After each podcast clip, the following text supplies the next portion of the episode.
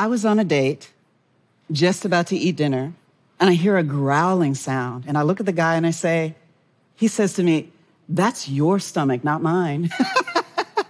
How do I not recognize the sounds coming from my own body, not to mention my own voice?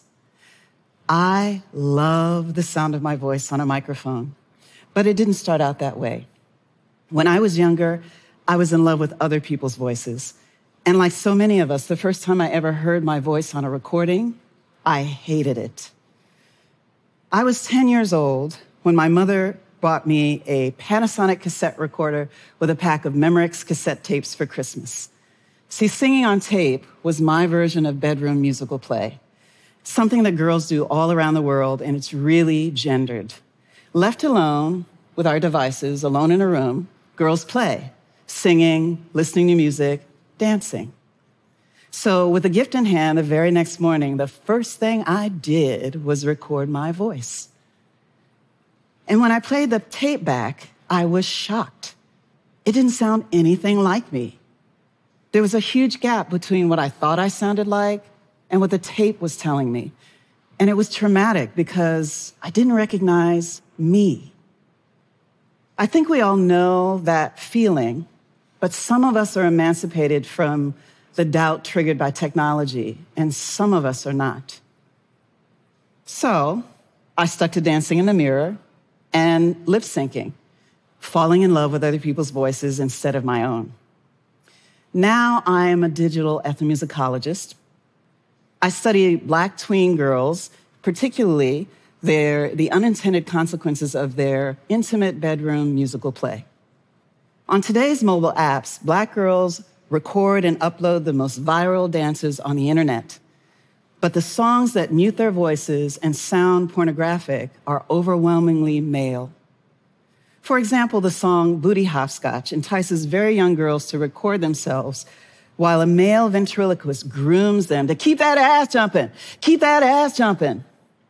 Girls say they don't listen to the lyrics, but when asked, they can sing every word with no concern for the consequences.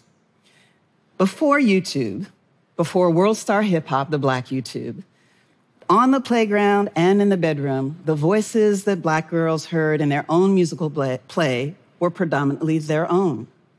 But these days, online Black girls are drowning in the sounds of musical mansplaining while bouncing their booty to the beats and rhymes of rap that tops the Billboard and YouTube charts. Songs like Hands Up, Get Low, Hands Up, Get Low, Hands Up tell them what to do and how to do it. Curiously, the hook for that song may have been appropriated from a Black girl's hand-clapping game called Gigolo. Gigolo is a contraction, jig meaning to dance, and alo, well, to get down. Jig, alo, jig, jig, alo, I do my thing, yeah, on the video screen, yeah, well, my hands up high, my feet down low, and this the way we jigolo. Hands up high, my feet down low, and this the way we jigolo. Girls across the gender spectrum who love to twerk, which is a culturally appropriate and sophisticated style of dance found throughout the African and Afro-Latina diaspora, are being enticed by sounds that are produced, engineered, and written 90% of the time by men who are enticing and taking advantage of girls who love to dance and treating them like adults in their intimate bedroom musical play. How do I know?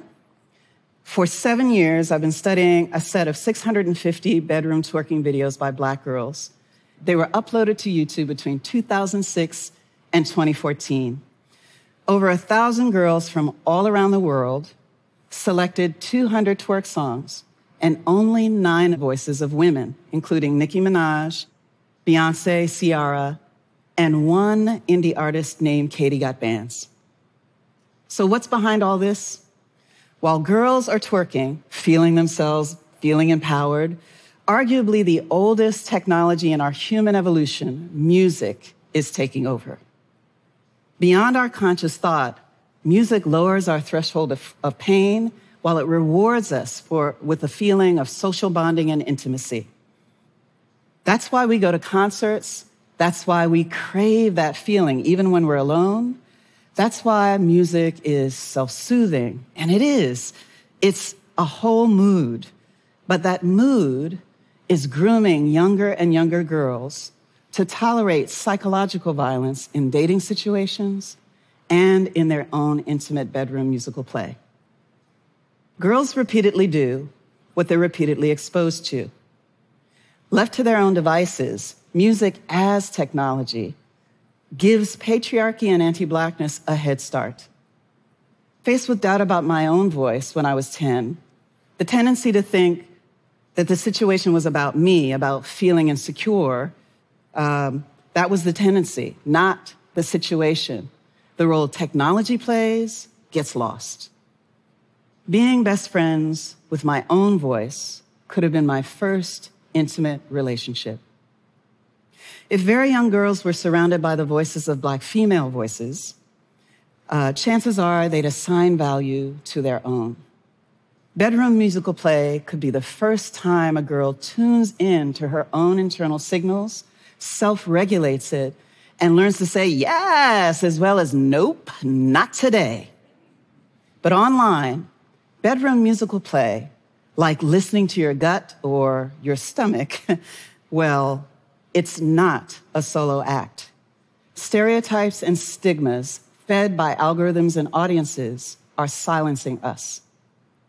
But if Black girls produce their own twerk songs and preferred female musicians, well, they could break the internet in music and tech. But that revolution in sound can only begin if they learn to like the voice on their own Memorex tape. Thank you.